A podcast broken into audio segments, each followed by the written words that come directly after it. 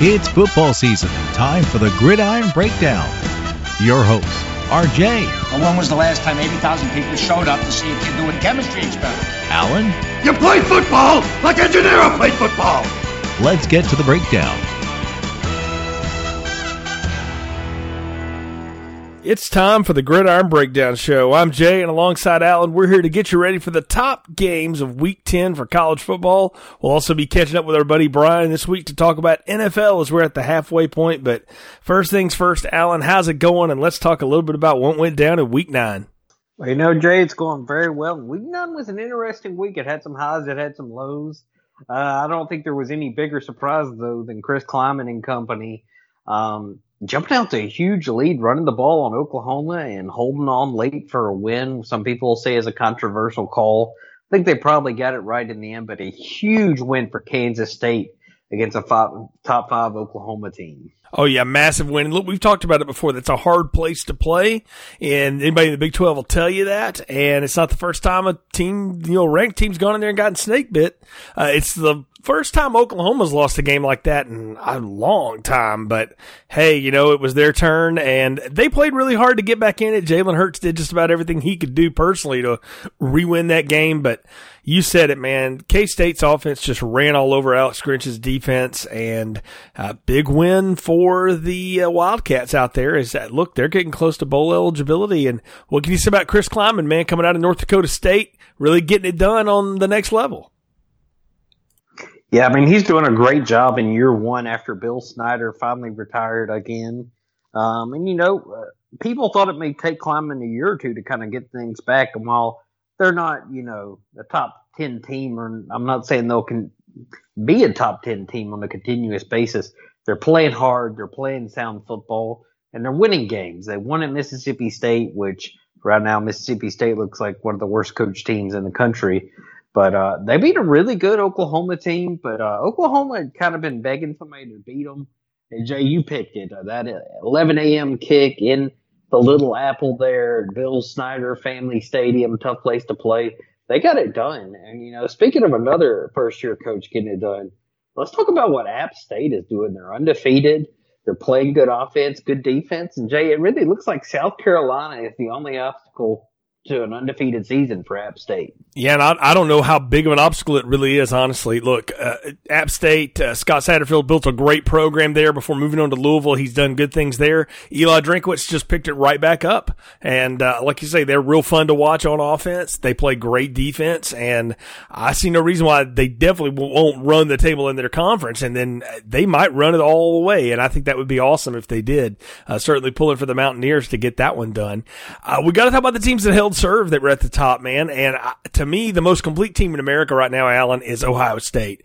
What they can do on offense, they can be so multiple. They can be a power run team. They can be a spread, throw it all over the field team. Uh, Justin Fields is playing so smart, taking what's given him. And their defense, man, led by Chase Young. What an outstanding defensive player and a defensive unit. They put the absolute clamps on Wisconsin. And, uh, you know, Jonathan Taylor couldn't do anything on the ground. Jack Coan couldn't get any time to throw the ball. It just took a little time for that Ohio State offense to finally kick into gear and wear out that Wisconsin defense. That was a, an impressive win by the Buckeyes. It really was. I mean, it was a much wider margin than I really thought.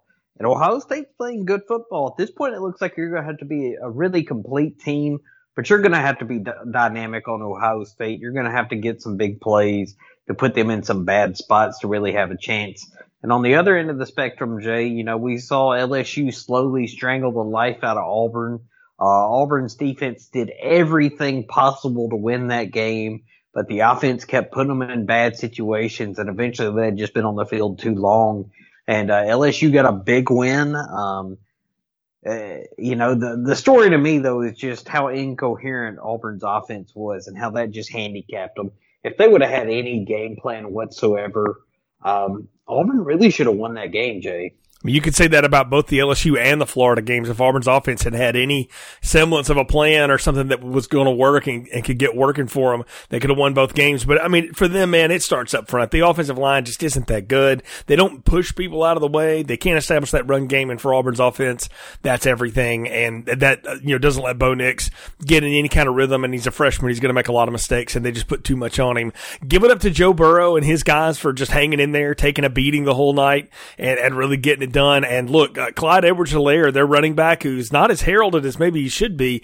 He had 140 yards on the ground, caught you know, a bunch of balls through the air too.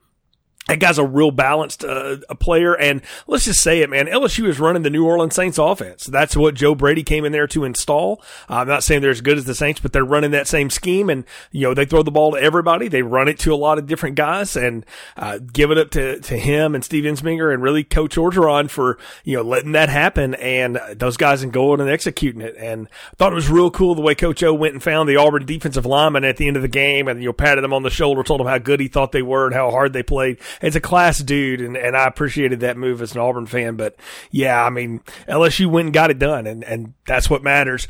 We got to give tips to your team too, Alan. I mean, going without their star running back, it is just Arkansas, but Mac Jones went in there and looked like uh, uh, you know another guy that used to wear number ten, AJ McCarron for Alabama. Real efficient night, ran the ball well, defense played great, and Alabama smoked Arkansas just like they were supposed to. Yeah, and I mean the big thing is Mac Jones. They didn't ask him to do too much. His goal was get the ball to these receivers, let them make a play. Don't you don't have to be Superman. And the defense played better. Uh, they've held Kentucky, uh, Tennessee and Arkansas under 270 yards, which I know it's Tennessee and Arkansas, but that's an improvement for an Alabama defense that really have been giving up some yards and, and some chunks. And you know, on the other hand, Jay, I do have to uh, tip my hat to myself on uh, my danger zone striking home and Chip Kelly and boys getting a big win over her, our buddy Herm Edwards out in uh, Los Angeles on uh, Saturday night. Oh, absolutely, man. Chip really got it going on and, and took out Herm, and you're at four and six in the danger zone now, Alan. So I'm, I'm making a deal with you. I'm not going to play the Kenny Loggins music anymore until you lose another game. Because when I stopped throwing that clip in, you started picking them right again in the danger zone. So that's going to be the new deal. Where people know what it is now, we're going to go with it. Speaking of picks, I mean, look, I went out on the limb. A lot of upsets last week. Only one of them came to fruition. Went five and six on the week. I'm at 63 and 38 on the year. You went 7 and 4. So you took a couple on the chin too, but you're 71 and 30 on the year. So some good picks going on uh, from you there and some, uh, well, some not so good picks. But I mean, look, I-, I told you I was going out on a limb last week picking a lot of upsets and only one of them really happened. Well, there were some tough games to pick. Some, uh, games that really didn't go the way I thought they would go. And, you know, we, we have to mention this. Those SMU Mustangs, man, they, they keep it rolling. They stay undefeated. Um, they're playing some good ball down there in Dallas. They may be another group of five team that ends up undefeated. They totally might, and that's a great segue to just go right into our featured games. We're talking about SMU at Memphis. Yes, I just said that on this show. I think this is going to be a fascinating game, Alan. I mean, you start looking at these two teams. Early in the season, I would have told you Memphis was a defensive team that ran the ball well. Now I would tell you Memphis is a team that runs the ball well. Their defense hasn't been that great the last few weeks. They've given up a lot of yards, a lot of points to teams. That, you know, they're definitely going to have to button that up this week if they're going to do anything with what Shane Buechele, Xavier Jones is running back, and that cadre of wide receivers is doing on offense right now. Look, you know, Robertson may be out. They're, you know, kind of being catty about whether or not he's going to play or not, but they got three or four other guys behind him team at SMU that can all do damage catching the ball. They're averaging 300 yards in the air, 200 on the ground. That's really balanced for an air raid team. I mean, when's the last time you heard about an air raid team that ran the ball, right? But you know what Rhett Lashlee and Sonny Dykes are doing out there uh, is is fantastic. The the real trick for SMU man is they give up points too. Like they will let you throw it on them. Not, not many teams run on them because I think teams are down to them so much, so they just you know let them throw a lot. Uh, but you know Houston moved the ball on them and scored. Temple scored on them. Tulsa, who is terrible scored you know points on them. USF even had offense against them. Uh, so SMU's got to button up their own defense. I mean, they they're not doing great stuff. They're they're giving up 27 points a game against 43 that they're they're scoring. And on the other hand, Memphis they're giving up about 23 points a game, scoring almost 40 themselves, but they get it done on the ground. Man, have you ever seen a running back as exciting as Kenneth Gainwell? What that dude does with the ball in his hands, he's not only their leading rusher, Allen, he's their second leading receiver only by like a, a, few yards. Like they wing him out all over the place. Blair White does a good job protecting the football. Only four picks on the year against 20 touchdowns. I think we're going to see some offensive fireworks in this one, man. I, I don't think the defenses are really going to have much to say about how it goes down between SMU and Memphis. Here's why I'm going to pick the Memphis Tigers to win this game though. At home, man, they are so tough to play. They really can clamp down in the red zone. They may give up a lot of yards to you, but they'll shut you down when you get into striking distance.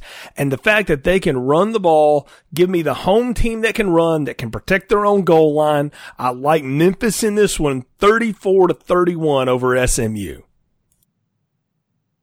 Well, Jay, it's going to be a cold day at the Liberty Bowl, and it's going to be. I think it's going to be, have some offensive fireworks.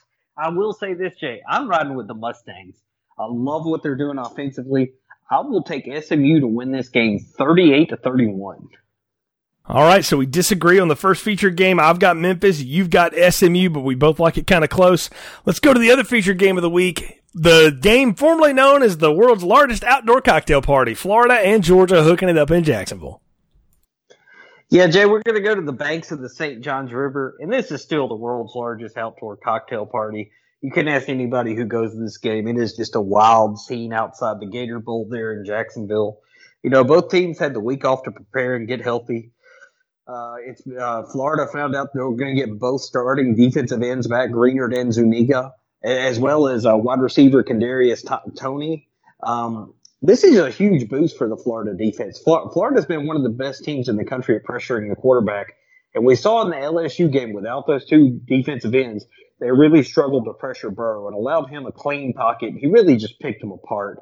The, the defense has only given up 15 points a game. They only allow third down conversions 34% of the times. And listen to this, Jay. Florida has forced 18 turnovers. They've really limited their, their opponents outside of that LSU game as far as scoring. Um, the defense will look to bounce back against a Georgia offense that's really been struggling. And, and, let's be honest, Jay, this offense for Georgia has been a disappointment. We thought coming to the year they would be a great offensive line and run the ball, and Fromm would progress. Um, but they really just haven't been special. They struggled to get points against lesser teams. They only scored 17 against South Carolina. They only scored 21 against Kentucky. Now I know that game was played you know, in a monsoon. Uh, but they really haven't looked overly impressive in any of their games. Their receivers struggle to get open, and while the running game has been strong, without the threat of that deep pass, it allows teams to come up, crowd the box, and, and play one-on-one coverage on the outside, which that is Florida's game, Jay. The Florida offense has been a real pleasant surprise. When Franks went down, nobody knew what happened. Trask has come in, he's thrown 14 TDs, only four picks. They don't have a good running game, Jay, though, but they stick to it. They're committed to running the ball, just so you know, know that they're running the ball. And Perine really has the ability to to take one the distance. He's gotten a couple of long runs, one against Auburn, one against LSU. And the big thing is getting Kadarius Toney back. That, that should really give that offense a boost. Uh, he is a playmaker on the outside. Uh, you know, they're going up against a Georgia defense that has been really good. They've been as we expected. Uh, they're holding teams at 266 yards a game and only 10 points. That defense has played up the expectations, Jay, but they've only forced nine turnovers, and they're not real great at, at rushing the passer either. This game should be exciting, Jay. I think it's going to be a real defensive struggle. This is a real tough game to pick. Um, I'm going to take the team that's had the tougher schedule and who forces more turnovers. Give me the Gators 27 21. So you like the Gators 27 21. I think you broke it down the game in a great way, but I'm going to tell you why I disagree with you, my friend. That defense that Georgia has is still really, really good. And the fact that Florida is so inconsistent with their run game, I think they're going to get after Kyle Trask. They're going to force that mistake, kind of like the way LSU did. And I think it's going to give their offense enough time to do what they need to do. Run the football with D'Andre Swift and Brian Herrien behind that powerful line ask Jake Fromm to do what Jake Fromm does, manage the game and be smart. He's good at doing that. I think he's going to get the chance in this one. I like Georgia in this one, my friend. I'm going to take the Bulldogs 24, Florida 20 in the cocktail party. So I've got Georgia. You've got Florida in the second featured game. Well, it's time to talk to our friend Brian here as we're at the midway point of the NFL season. And Brian, man, uh, th- there's playoff races starting to shape up at this point. There really are, and there's some surprises and some not so surprising things that are happening. But um, you know, you look at some of these teams, and you just know that the division is theirs to go. I mean, look at let's look at like the AFC North, right? What is happening to that division? Like Baltimore is the only team with a winning record in that division, which is amazing. uh, that that's just sad. Like it's it's become almost comparable to the to uh, what I would call the uh, the NFC East division, where you might have two teams that are good, but the rest is trash. Well, this is the this is the opposite. You got one team that's good, and the rest are trash. I mean, look at it. Big Ben's gone for the season, so Pittsburgh's reeling from that. Andy Dalton just got benched after eight straight losses and nine years of starting on his birthday. By the way, that's the most Cincinnati thing ever. and Baker Mayfield and Cleveland are imploding. Who's surprised about that? I mean, no. Lamar Jackson looks great, and compared to the that group, yeah. I mean, there's no way he can't. And that defense is great in Baltimore. Baltimore again. So they they have run away with the AFC North. You're right, which is a surprise. I thought it'd be a little more competitive, but not at all.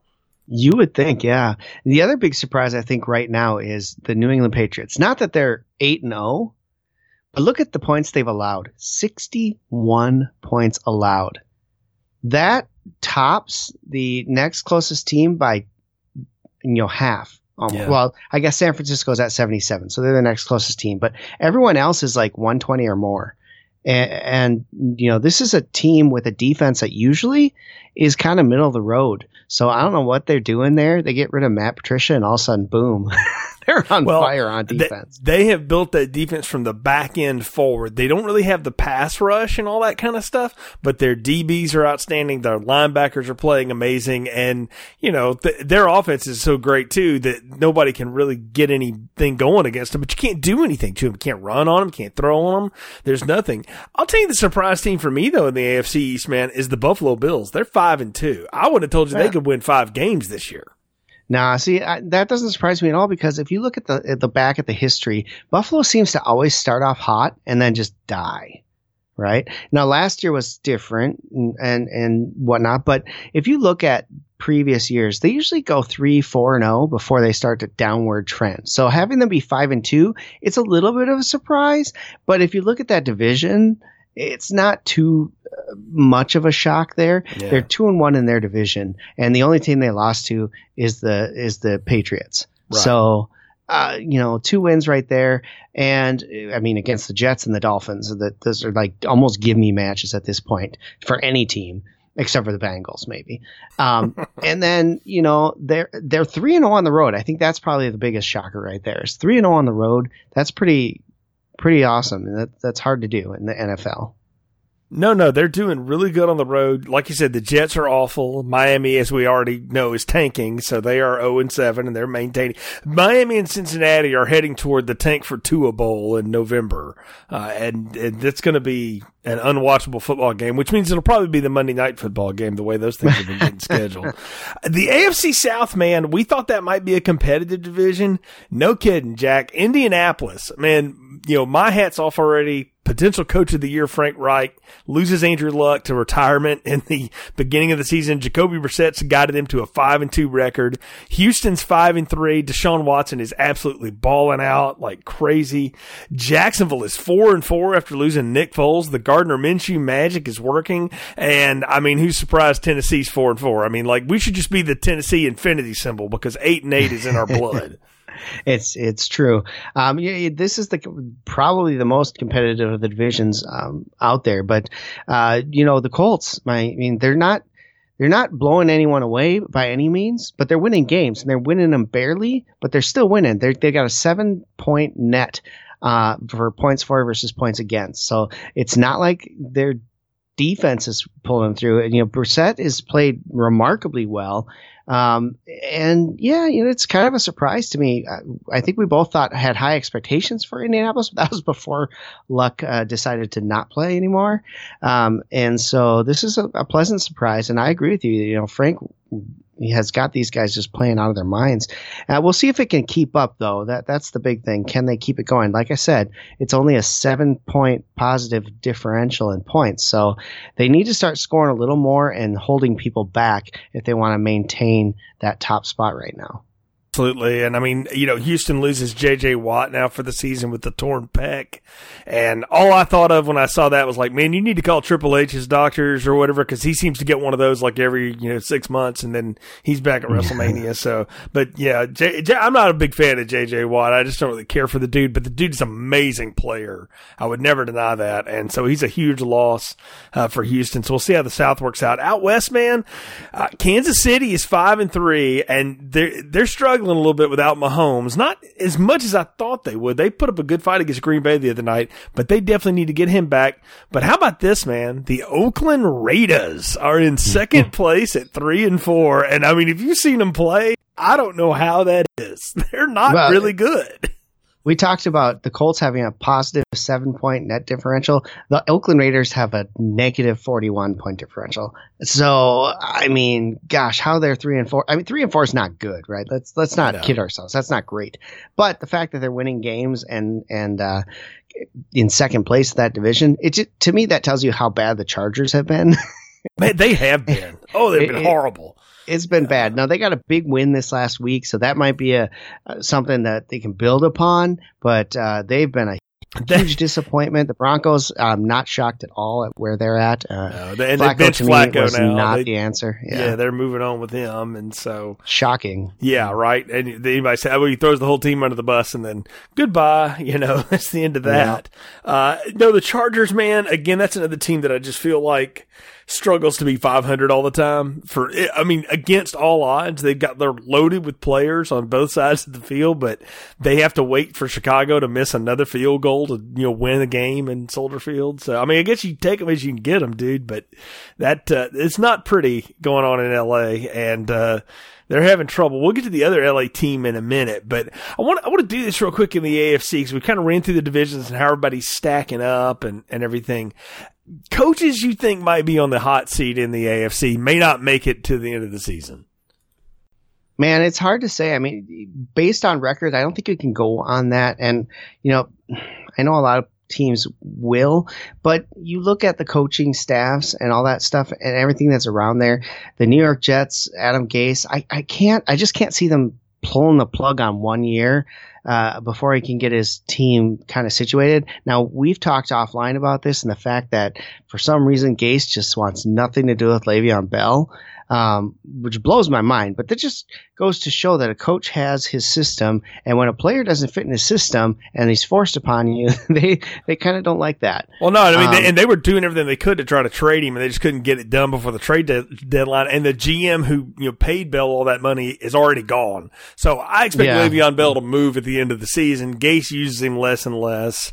Uh, that's just yeah. not something that's going to work. But I, you know. Yeah, so I don't see him getting fired, even though his record would indicate that he's probably a prime candidate for, for getting fired. I, I, don't see them doing that. I think Mike Tomlin might be on the hot seat this year, and I know Pittsburgh doesn't tend to fire coaches very often, but when you look at his body of work, he came out on fire at the beginning, and then just kind of has been mediocre ever since, right?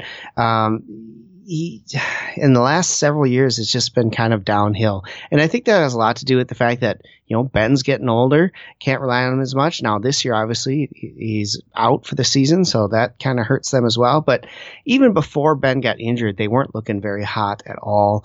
And so I think Tomlin has the most chance in the AFC of getting fired right now of anyone.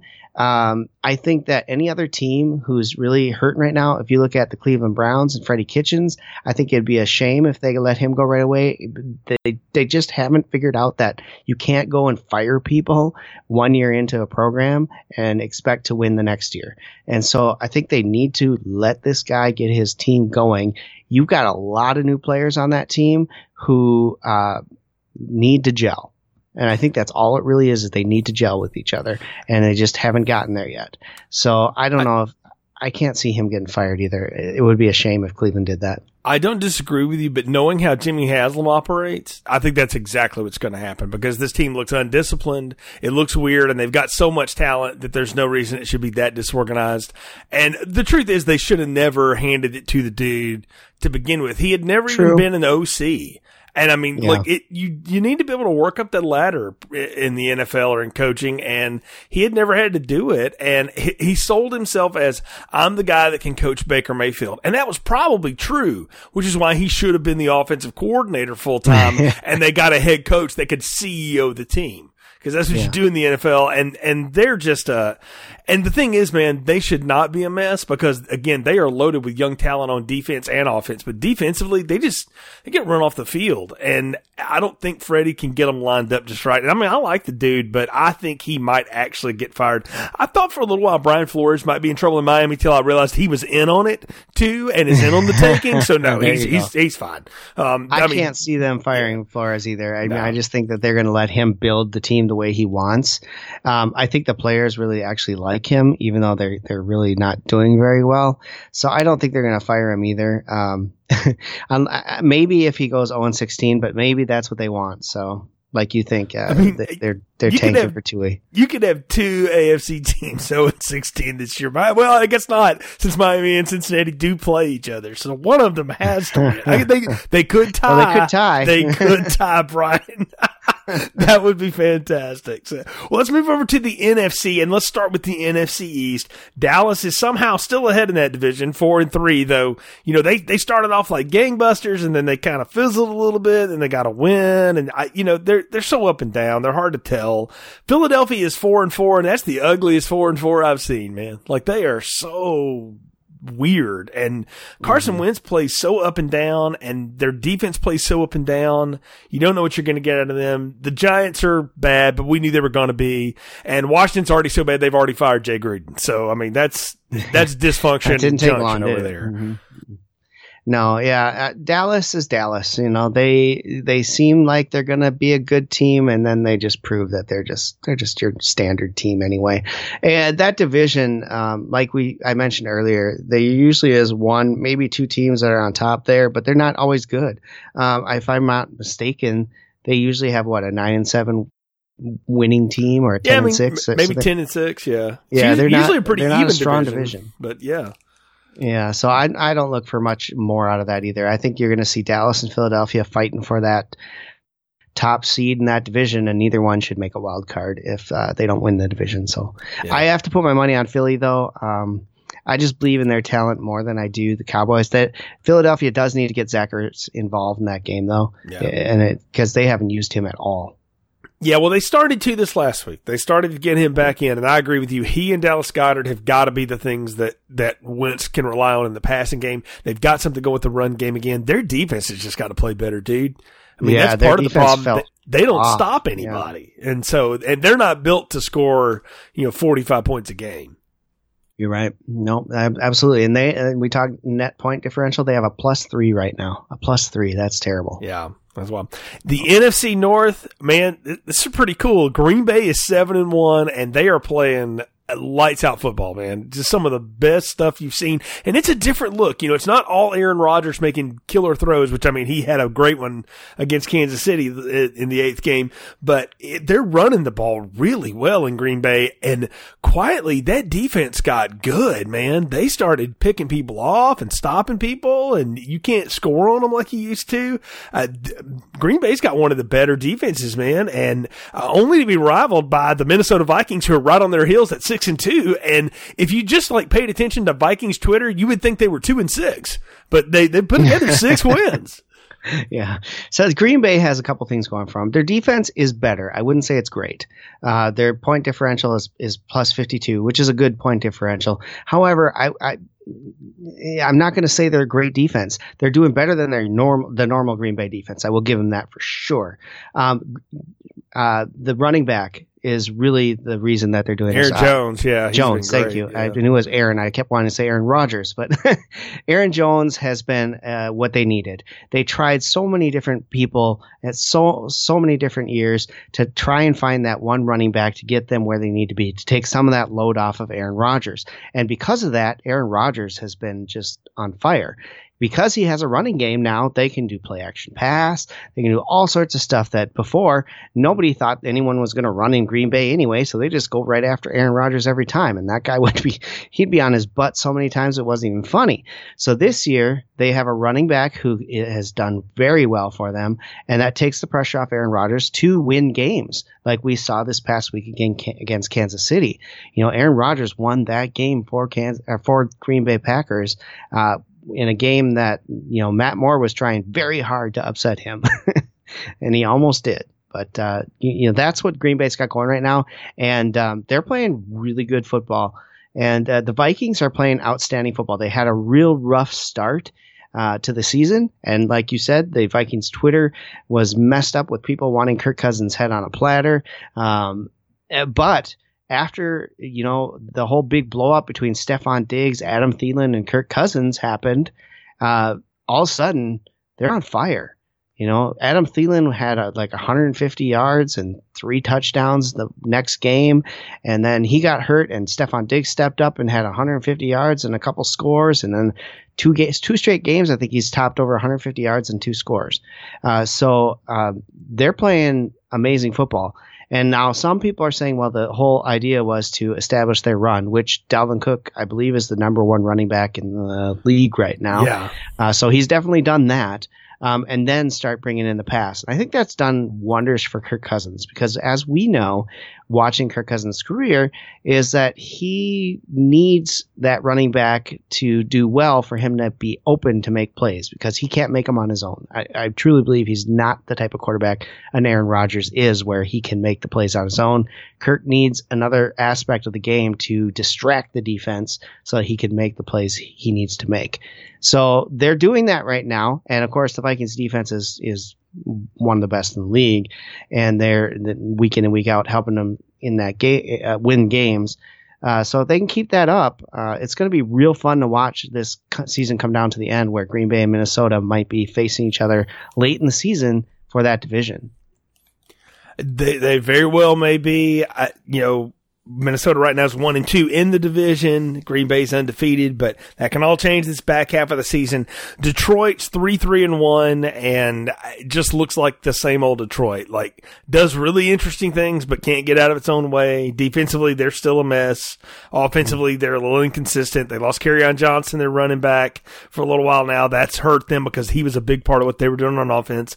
The Chicago Bears man, they're just ugly. That's all I can say. They're three and four, and they're winning games in spite of Mitch Trubisky, and he just can't get them in position. They don't have the powerhouse running game like they need to be able to, to push ahead against people. They're not even trying with the running. That's the thing. They're not even trying to run it. They've got running backs. Yeah, David Montgomery and Tarik Cohen are both good backs. They're not trying because mm-hmm. I don't think they trust their offensive line. And defensively, they just they, they just get worn out late in games. They can't get it done. And I mean, kicking woes. That's just synonymous with Chicago at this point. Like if I'm them, I'm like, why kick anymore? Just just go for it. Uh, I, and I think yeah, the reason they don't yeah. is because Trubisky ain't gonna get you that first down. He just can't. Exactly. Well, I mean, you, if you watched the game this past week, they were in the red zone four straight times, and oh, they yeah. couldn't they they couldn't walk away with points. I mean, there was kick, kick, and kick.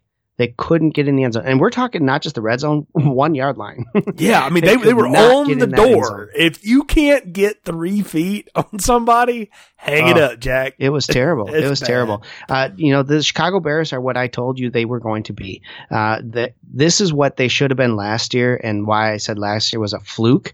Um, they're just not that good. And uh, as good as their defense plays, if you yeah. can't score points on offense, it doesn't matter how good your defense is. Uh, you look at that; they're they've only given up 122 points this year, but they've only scored 128. That's awful. Awful. Well, I mean, their their defense is on the field entirely too much, and anybody will tell you it don't matter how loaded your defense is, particularly in the NFL because you got a limited roster. Dudes are going to get worn out they're they are going to get tired, and especially the way the league is nowadays, you got so many teams that stretch you all over the field, and that's what happens. They get tired late in games and they can't finish a game, and and then their offense can't go and get that point back for them uh, after they've got a team off the field. It's it's really weird to see, and and that's weird because Matt Nagy's a good offensive coordinator, and and so's Mark Helfrich. They they know what they're doing. I just don't think they got the trigger man right, and they don't have that offensive line right, and that's key to everything, man. You've talked about this offline with me a lot, man. If the line ain't good, it don't matter how good everybody else is, and Exactly. they, they can't do it. And and something I'm seeing, and we'll talk about San Francisco here in a minute, but I'm really seeing it out of them and, and Shanahan and what Seattle's doing with Schottenheimer and stuff too. You're seeing a lot more of the the old West Coast offense come back, where you've got like base personnel, like fullbacks and double tight ends and stuff, but then they spread them out over the field, but then they bunch them back down. You're not seeing like actual true four and five wide receiver sets out of teams anymore. You're seeing four spread, but it's the base personnel and stuff. You're seeing a lot more of that stuff. And that's because, you know, the smart teams have built a good line and then they can deploy their players wherever they want to. And Chicago's just not built that way.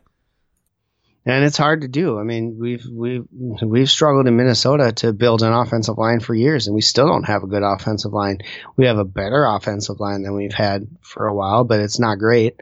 Um, and I think a lot of that has to do not just with the personnel, but with the coaching staff. I will to this day tell you that two years ago, when Minnesota was one of the top teams and made it to the NFC Championship against the Eagles, they had stellar play from their offensive line, and that was everything to do with Tony Sparano because that same exact offensive line came back the next year and stunk the house down. You know, so uh, you could you got to find the right coach to get those players to play to their ability, and that's the hard part. Finding someone who's willing to do that because if they're good at it, Yeah. they're going to get picked up somewhere else and moved up in the in the in the, the field of uh, coaching. So Yeah. Well, let's move to the NFC South, man. The New Orleans Saints, seven and one, and who would have thought that was possible after losing Drew Brees for four weeks? But steady Teddy comes in. Teddy Bridgewater wins them four straight games, and you talk about a team again that's built from the inside out. Their offensive line is tremendous. They've got great running backs. Latavius Murray is a great addition to their backfield. Receivers all over the place, and you got two trigger men that can throw the ball. I mean, it wasn't like when Teddy came in that they just became three yards in a cloud of dust. They flung the ball all over the field, and New Orleans is exactly what I thought they would be. Odds on favorite to be in the Super Bowl. I think they're heading straight forward again in the NFC. They look unstoppable. Their defense is giving up some points. They're kind of leaky, but they score so many points, man, that, I mean, it's forcing teams to just throw it all the time on them, and that's always going to generate more yardage and points against you. Yeah, I mean, I I'm a huge Teddy Bridgewater fan. I wish that the Vikings never had given up on him. I understand their concerns with the injury that he had, but uh, he was good to go. New Orleans saw it; they picked him up. It was a brilliant move, and he came in there. All they wanted him to do was go two and two, and he won four four games for him. Uh, that's because Teddy's that good. I mean, he, he's a good player, and I don't. I wouldn't be surprised if he wins himself a starting job somewhere in the near future, um, because I think he's shown everyone that he can still play this game and that his knee is not something to, really worry about going forward. Now, as far as you know, odds on favorite the Super Bowl, sure, but uh, karma is a bitch, and uh, New Orleans will not get there. Uh, Carolina Panthers, uh, the second place in this division. No Cam Newton. Now, is there word you you're close to the situation? Is there word that Cam Newton's going to be back soon and get the job back, or are they going to really try and stick with this other gentleman? Well, you, Kyle Allen's played okay. They went out to San Francisco and got thumped, so that you know that that wasn't good. That's San Francisco, though. Yeah, I wouldn't lay all of that on the offense, honestly. I mean, the offense did not play well, but the defense played horrid. So that that's part of the problem. The word here is that they're not going to rush Cam back. They're going to, you know, bring him back when he's ready, and when he's ready, they will play him again, and we'll see what happens. Uh, Christian McCaffrey's having an outstanding season. I mean, if you weren't on such a mediocre team, we're talking MVP talk, and he may even Yeah. still be in that talk. Uh, the thing is, is that the offensive line's still not that great. They don't have a real threat at wide receiver, and defensively, they're okay. They just don't have a great pass rusher anymore. They got Kuechly and they got some good DBs, but they just don't have that that lockdown, that super lockdown corner or that great elite pass rusher. So Carolina looks like a team that at best might do nine and seven. I think a lot of what they bring Cam back for is going to depend on you know how healthy he is or isn't. He's in a contract year. Nobody around here, at least in the Charlotte area, thinks he's going to be back next year. So Sure. you know, at some point he's playing for what his future might be. They didn't trade him at the trade deadline. Um, in spite of a lot of rumors that they might try to shop It's him. hard to it's hard know. to when someone's injured though. It would. It, it would have been It hard really to is. do, but you know, as apparently his rehab is going well. So yes, the word is they are going to bring him back and then play. Defensively, again, they're, they're just giving up too many points. Last week hurt that a lot because they gave up 51. Uh, but you know, the, they're just inconsistent. I mean, again, Carolina reminds me a lot of the Titans, except the offense is sometimes more exciting. Um, Tampa Bay is horrible, and no one is surprised by that. They were horrible when Bruce Arians took them over. Jameis Winston is still a turnover machine and is working his way right out of the NFL. Um, so there's that. And as much as Bruce Arians is trying to keep him in it, I mean, he is trying, and poor Bruce is doing everything he can, but there's only, there's so much that man can do. Um, here's the thing: as of this recording, Dan Quinn is still the coach of the Atlanta Falcons. That may not be true by the time we release this episode, oh, Brian. Oh, uh, my- they are one and seven, and they are a horrible one and seven, giving up 250 points so far on defense. He's a defensive specialist. They're terrible. The offense is fine. They're. I mean, if they could just absolutely stop anybody, they might win a few games. But they are horrible. And it, in Atlanta, it it looks like it's going to be a bad, bad year down there. Well, they just got rid of Matt Bryant, their kicker, um, just today uh, when we, as we record this, and signed some guy I'd never heard of. Uh, so that's awesome.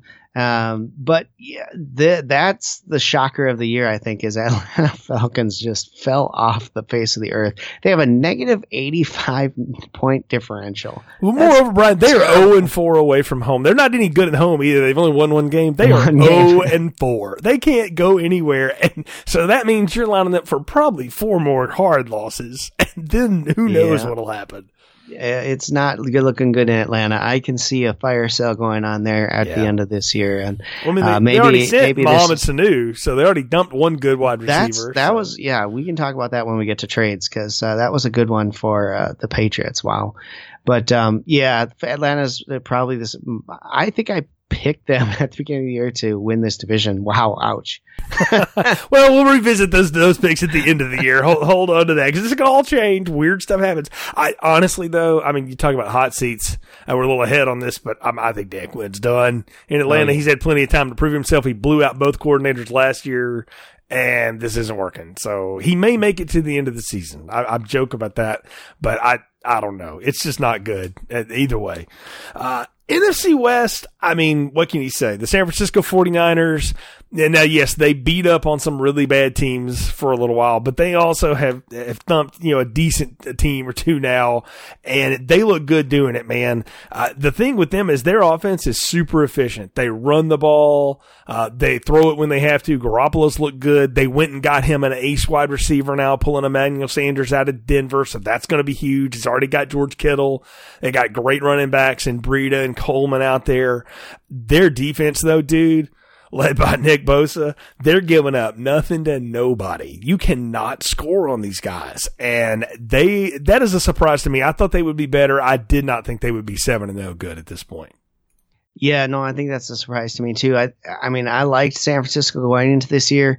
I did not expect them to be uh, as good as they are. You talk about point differential; they're a plus 130. They have the second best defense as far as points allowed goes in the NFL, behind only the New England Patriots. Uh, just outstanding football. Jimmy Garoppolo is showing that uh, he should have been probably the heir apparent to Tom Brady, but Tom Brady just didn't want to retire and well, probably won't for another couple years. So for him, it was a good thing to move on. San Francisco got a killer, killer quarterback out of out of that trade, and so uh, just really good all around. San Francisco looks great. Seattle Seahawks looking absolutely fantastic as well. Uh, they should be in the, in the lead in this division, but they unfortunately lost two games early and have been working their way back since. The Rams, man, uh, I don't know what to make of the Rams. They're either good or they suck. Yeah. Very inconsistent. That's what I was thinking. Oh my say. gosh, yeah. I mean, you know, It's Super Bowl terrible. hangovers a real thing, especially for the team that loses it. I mean, just ask Atlanta. Look where they are now. And uh, I, I thought coming in like, yeah, there's going to be a little bit of a hangover for this team. I didn't know it'd be this much of one. I mean, they're still five and three, so they're not dead out of it yet. And oddly enough, they're better away than they are at home. They're three and one away away this year. They're usually a much better team at home. The offense just hasn't been as explosive, and I only chalk that up, Brian, to when you've got an offense that everybody's just woo ha about it. You give defensive coordinators around the league in off season, and then all of a sudden that offense ain't so They'll good. figure it anymore. out, yep. You know, and so it's just the cycle. And McVay's a smart dude. They're figuring some stuff out.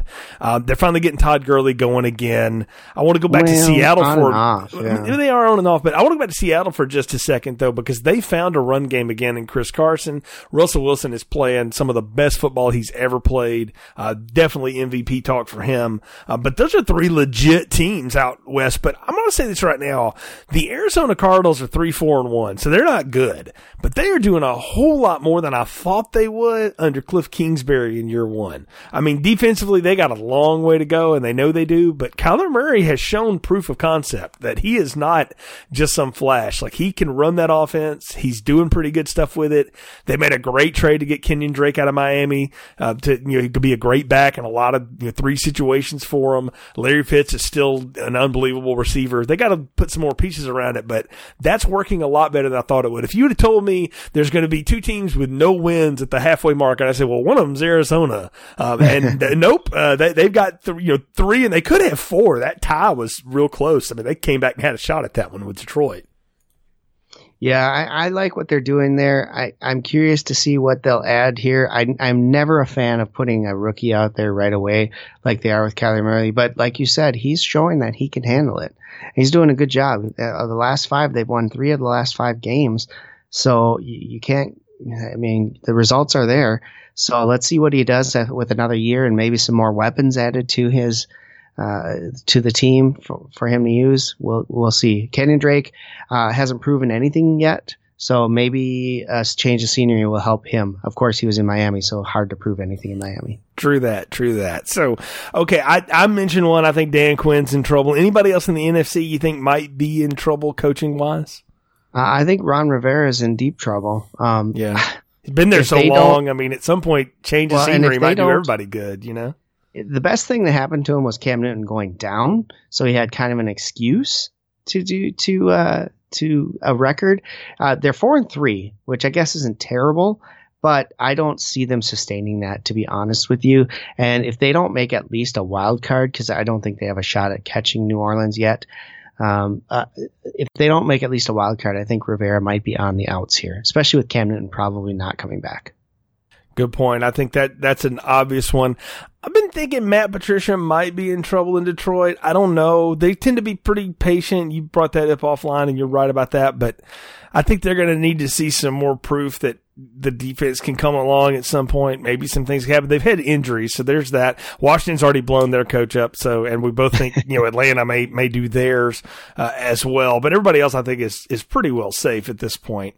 Um, let's, let's the only other yeah. person I think that may be in the hot seat is if if Jason Garrett can't keep this Dallas Cowboy team uh, on top in that division, he might finally get the boot. He might. He he might or he might get bumped up the front office. I still maintain that he is so locked in with Jerry and Steven that they would promote him to like vice president of football talent relation activities or something like that and then go hire, you know, Urban That's Meyer, true. Lincoln Riley or somebody like Bob Stoops, somebody like that, you know.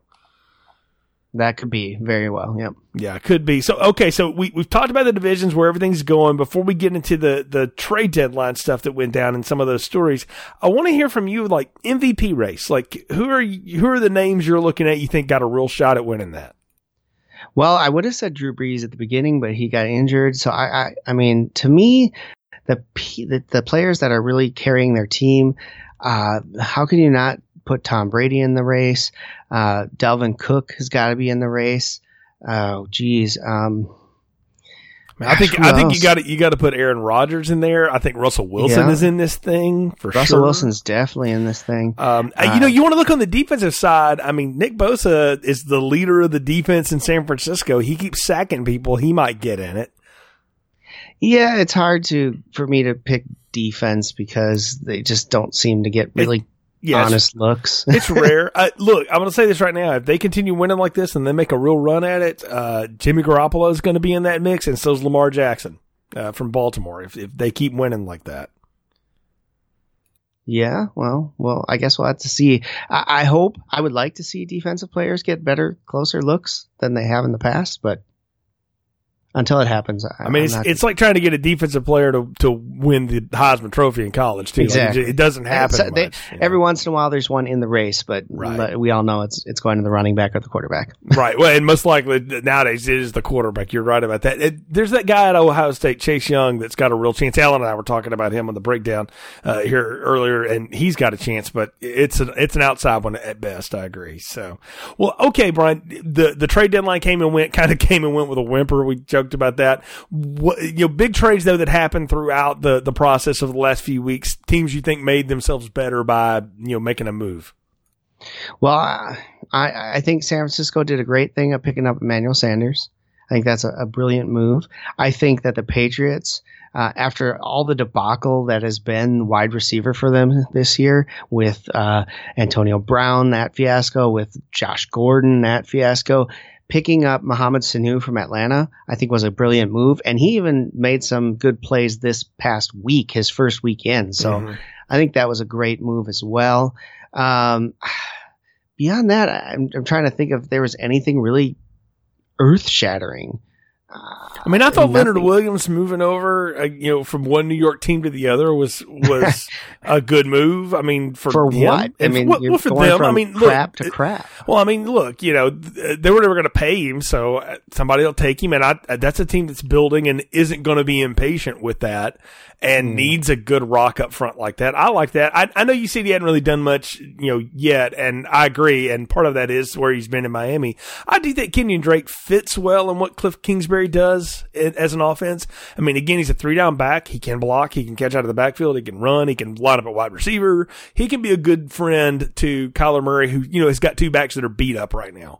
And so I liked that move. It's not, you know, blockbuster, but it's a good move and it'll, it'll help them. I, I thought that was good. Uh, I feel bad for Akeem Talib getting shipped to Miami. I mean, he's on the IR, so he doesn't have to worry about playing. Maybe he can just enjoy the beach for a few years or something.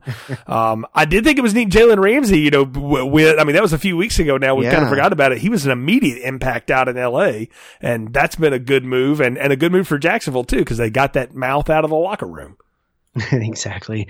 Um, yeah, no, that's a great move for, for the Rams, and hopefully that can help them shore up that defense and and all that. But uh, you know, the Rams really need some offensive uh, offensive help as well. Uh, Cooper Kupp is really carrying that team right now, I think. Big And time.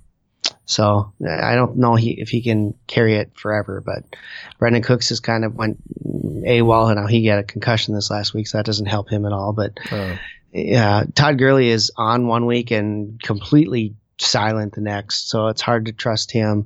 And Goff is the same way; he's either on or he's off.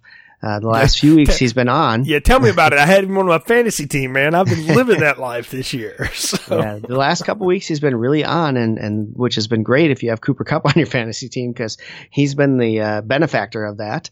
But yeah, so I don't know. Yeah. Um, yeah, I, I just beyond that, there, there really isn't anything major that happened. I'm kind of surprised we didn't see any big moves. I know that there was talk that the Jets were going to try and trade Bell, Mhm. and we mentioned that earlier. Um, but nothing came of that. I mean, the word the Um, word on that is they just didn't get what they wanted back, and they, you know, of course, they they gave up a you know a ton of money to him, so they wanted a ton for him, and then everybody was like, "Look, I got to give you a ton of stuff, and yeah, I got to pay this guy." Don't think so. And Well, yeah. and look, I mean, we we didn't talk about our team. You know, Marcus Mariota's been benched for Ryan Tannehill. A lot of people thought he might be on the move, and the problem is, is he's in his fifth year, guaranteed twenty one million dollars, and nobody's going to take that cap hit. You know, not on a guy that's basically a backup quarterback at this point. So. Right. hmm For sure.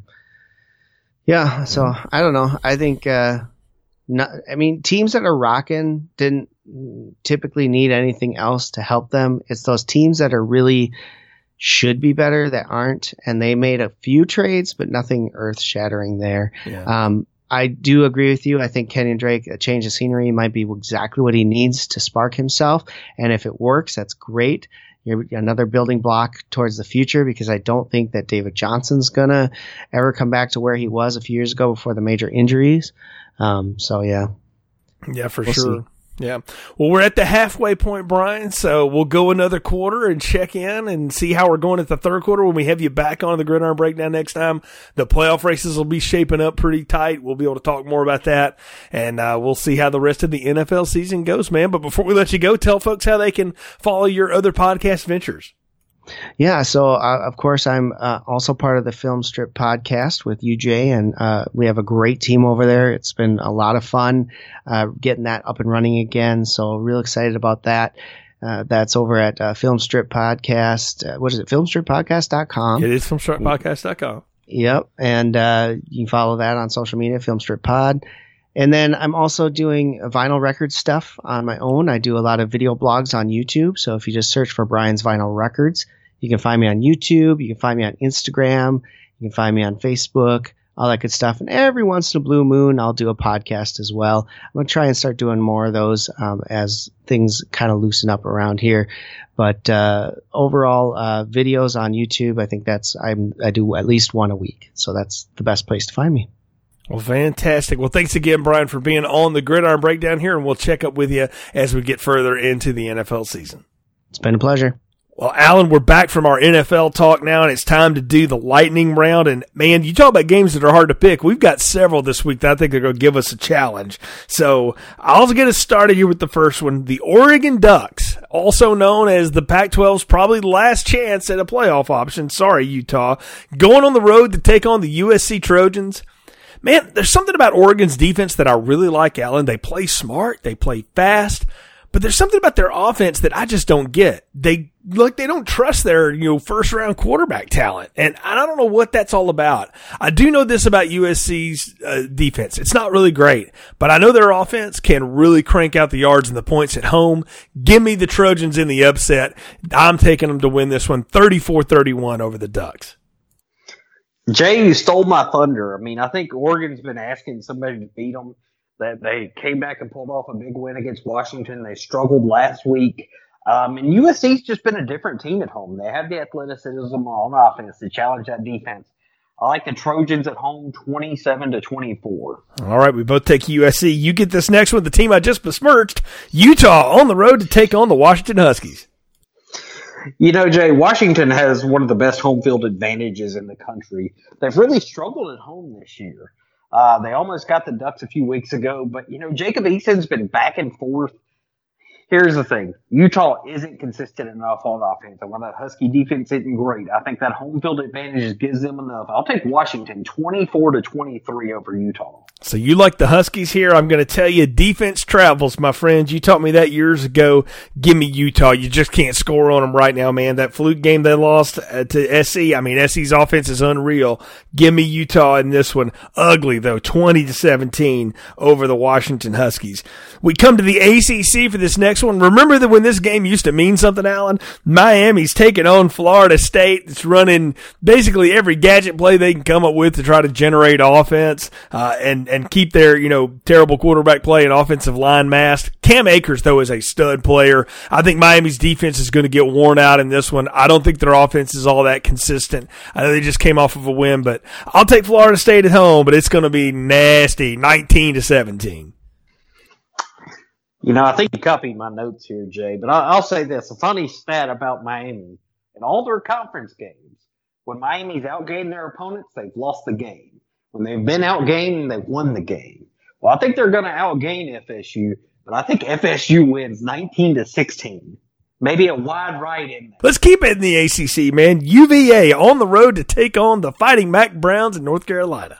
Well, you know, Jay, this is a really important game in the Coastal Division that uh, nobody really wants to win. UVA's been up and down. UNC has, you know, they were able to hold off and beat Duke at the end. They've looked good. They've looked bad. You know, I don't know that anybody wants to win this game. Originally, my prediction, Jay, was a 21-21 tie in eight overtimes, but I know I got to pick a winner. So I'm going to take USC. I mean, UNC 20 to 19. So you like UNC in this one? I think Sam Howell is really playing great football. But he's a freshman and going to make a freshman mistake. I think uh, Bronco Mendenhall's UVA Cavaliers go in and get it done in Chapel Hill. I'll take them 22 to 19 over UNC. Uh, we'll kind of stay with the uh, the old uh, ACC here. Virginia Tech's on the road to take on a Notre Dame squad that got squashed by Michigan last week. I mean, what do you say about that one? I what? How do you get back up from that if you're Notre Dame? Well, one, you hope it doesn't rain because if it does, that's going to be a problem for you. Virginia Tech playing a little more consistent football. Offensively, they're not very good. Defensively, eh, they're okay. I don't know, man. It's too hard of a road game on this one. I, as much as I'd like to pick the Hokies here, I got to go with the home team. I'll take Notre Dame in this one, 23, Virginia Tech 16. You know, I think Notre Dame is licking their wounds. They were really dominated.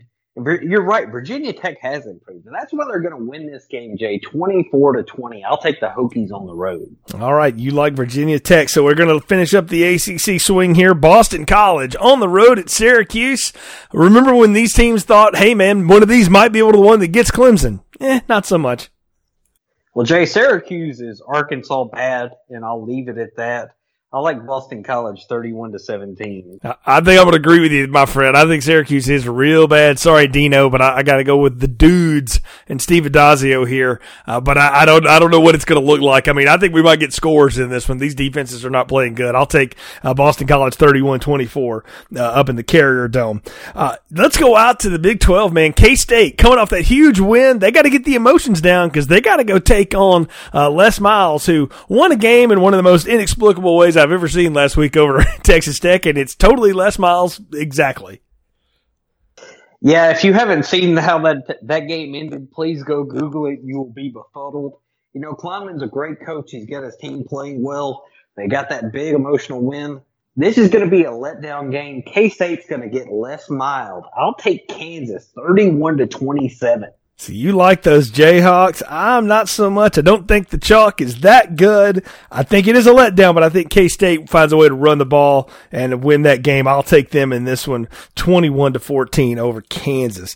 And then finally for our lightning round, the University of Alabama Birmingham Blazers, your alma mater, Alan, on the road to take on the Tennessee Volunteers. A few weeks ago, this was the trendy pick. Like, yeah, UAB is going to whip Tennessee. But since then, what's happened? Well, UAB's continued winning. They're, they're looking good. They're doing what they're supposed to do, but they're against lesser competition. Let's just face it. Tennessee, on the other hand, has figured out some things. They've kind of had a little bit of a gut check. And you know what? They've come out and played pretty good afterward. I like the volunteers here, Alan. I mean, five weeks ago, I would have told you something different. But now going into week 10, give me Tennessee here, 27 24. You know, you and I are thinking alike. Three weeks ago, I would have picked UAB, and since they're alma, they're my alma mater, I really do want to pick them. The Tennessee's showing signs of life. They absolutely just destroyed South Carolina. And listen to this, Jay. Tennessee just has to win three of their last four against UAB, Missouri, Vanderbilt, and Kentucky to make a bowl. That's pretty impressive for where they started. I'll take Tennessee 35 to 17. Totally agree. Well, Alan, it is time once again for you to get the engine lit up and buzz the tower. It's time for the Danger Zone pick of the week. Well, Jay, we're going to take you out to the desert where you should never trust Kevin Sumlin and Oregon State is going to pick up their third conference road win of the year. Jake Luton will outduel the human turnover machine that is Khalil Tate in the desert. I like Oregon State 45 to 41. You like Oregon State over Arizona. Well, all right. I like that pick. Well, Alan, there's some fun games for week 10. When we come back next week for week 11, man, we're going to have some real big ones. Two undefeated top 10 matchups going to feature next week and a bunch of other games all here on the Gridiron Breakdown. Going to be a lot of fun. It, it really is. I mean, we have maybe two of the biggest games so far this year. Um, we may have a few special guests with us. Uh, it's going to be fun. You know, we still have what uh, 11 days to talk about Alabama LSU. yep, yep, it's coming around. Well, it's going to be an interesting week next week. I look forward to, to getting figuring out these conference races. Maybe somebody will decide they want to win the coastal by then. I, I, don't think so. I think we'll know that by the end of the season. But I like how you're working there, and it's going to be fun. So again, folks, big show this week. We've done Week Ten college football. Checked in with Brian at the midpoint for the NFL. Thanks so much for joining us on the Gridiron Breakdown Show. If you like the show, please leave us a positive review wherever you find the show. And if you're looking for the podcast link, it's anchor.fm slash Gridiron Breakdown, or look for the show on Facebook, The Gridiron Breakdown. We appreciate your support. Until next time, for Alan, I'm Jay. You've been listening to The Gridiron Breakdown. Thank you for listening to The Gridiron Breakdown. The Gridiron Breakdown theme is Sports Time Tonight by Phil Gerard, Reed Hayes, and Scott P. Scheer. Tune in next week for more analysis and opinion from our hosts. I didn't see anybody scared out there. I didn't see any fear. Now, y'all scared to ask another question?